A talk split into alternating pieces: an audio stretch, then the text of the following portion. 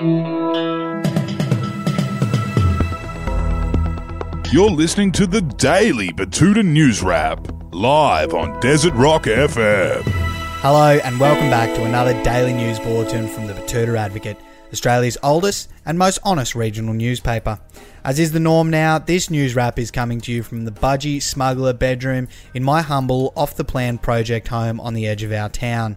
Here are the top stories for today.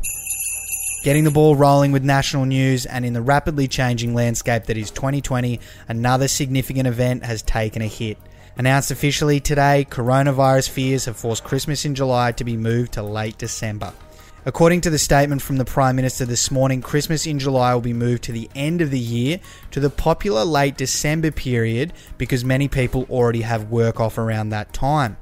It's believed that there are a couple of people around the country who are quite upset by the news, but the Prime Minister has assured people that the late December window will work and insisted that it might be an opportunity to build the NRL and AFL season finals around that date if the leagues are still existent by then. Elsewhere around the country, and another flow on effect from the coronavirus has been reported today. In some strange news, it's been confirmed that self isolation is resulting in millennials actually answering phone calls. Yep, as millions of millennials around the world get extremely bored and grow tired of the zips and zaps of House Party and TikTok, it's been confirmed that they've started picking up the phone for its original purpose. One local phone call answering millennial named Eliza, who's been scolded by her old man over the last couple of weeks for continually trying to invite some of her 13 best girlfriends over, said to us, I usually don't answer phone calls because they are so lame. But like, there is nothing else to do. Plus, I'm living at home with my parents and I haven't been clubbing for about two weeks, so my anxiety levels aren't even that high. So, yeah, I'm answering the phone. In other news of national significance now, and a story that provides a nice little break from all this COVID stuff. Forget the coronavirus, the grasshoppers are back in Mount Isa.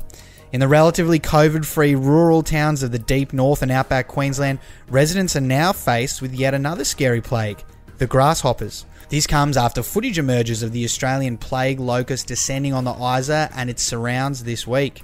As a result, Bob Katter has today called for all northerners to stock up on insecticide and electric blue light bug zappers in an effort to keep Australia's Tuscany safe from the dreaded grasshoppers, or as he refers to them, the crocker-roaches. He told his constituents today, please keep your guns close, but your aerosols closer. So if you're in that part of the world, take note and look after yourself. Moving on to some Diamantina Shire related news, and it's scary how community transmissions keep rising, say local dead shits during a legal picnic. The comments came while the local morons decided to blatantly ignore all directions provided to them by authorities and have a nice little outdoors catch up last night. However, the confusion may be no more for the second generation yuppies who think they're above having their lives affected by the virus, with Royal Betoota based hospital infectious diseases specialist Tom Dearden offering this statement today. They're going up because people aren't obeying quarantine, they aren't obeying social distancing rules. I can't make it any clearer than that. So there you go. Wrapping up now, and yes, the coronavirus is the reason I'm cancelling my gym membership, says local woman today.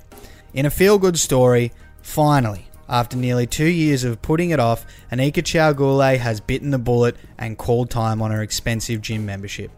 The monumental achievement comes after she signed up to the overpriced gym following a whirlwind breakup a couple of years ago, a decision that's cost her a fair bit every single fortnight. Following the realization that she'd used the membership twice this year and wouldn't be using it for the foreseeable future, the young lady decided enough was enough and seized upon the opportunity not to be stung by bullshit cancellation periods and fees and cancelled the membership. Well done to her and a nice success story to finish up on there. So that's all for now. Thanks for listening and don't forget to subscribe to the podcast to stay up to date on what's happening in the news. We'll be back again tomorrow. We hope you keep well and until then, I'm Weddle Hussey. Goodbye.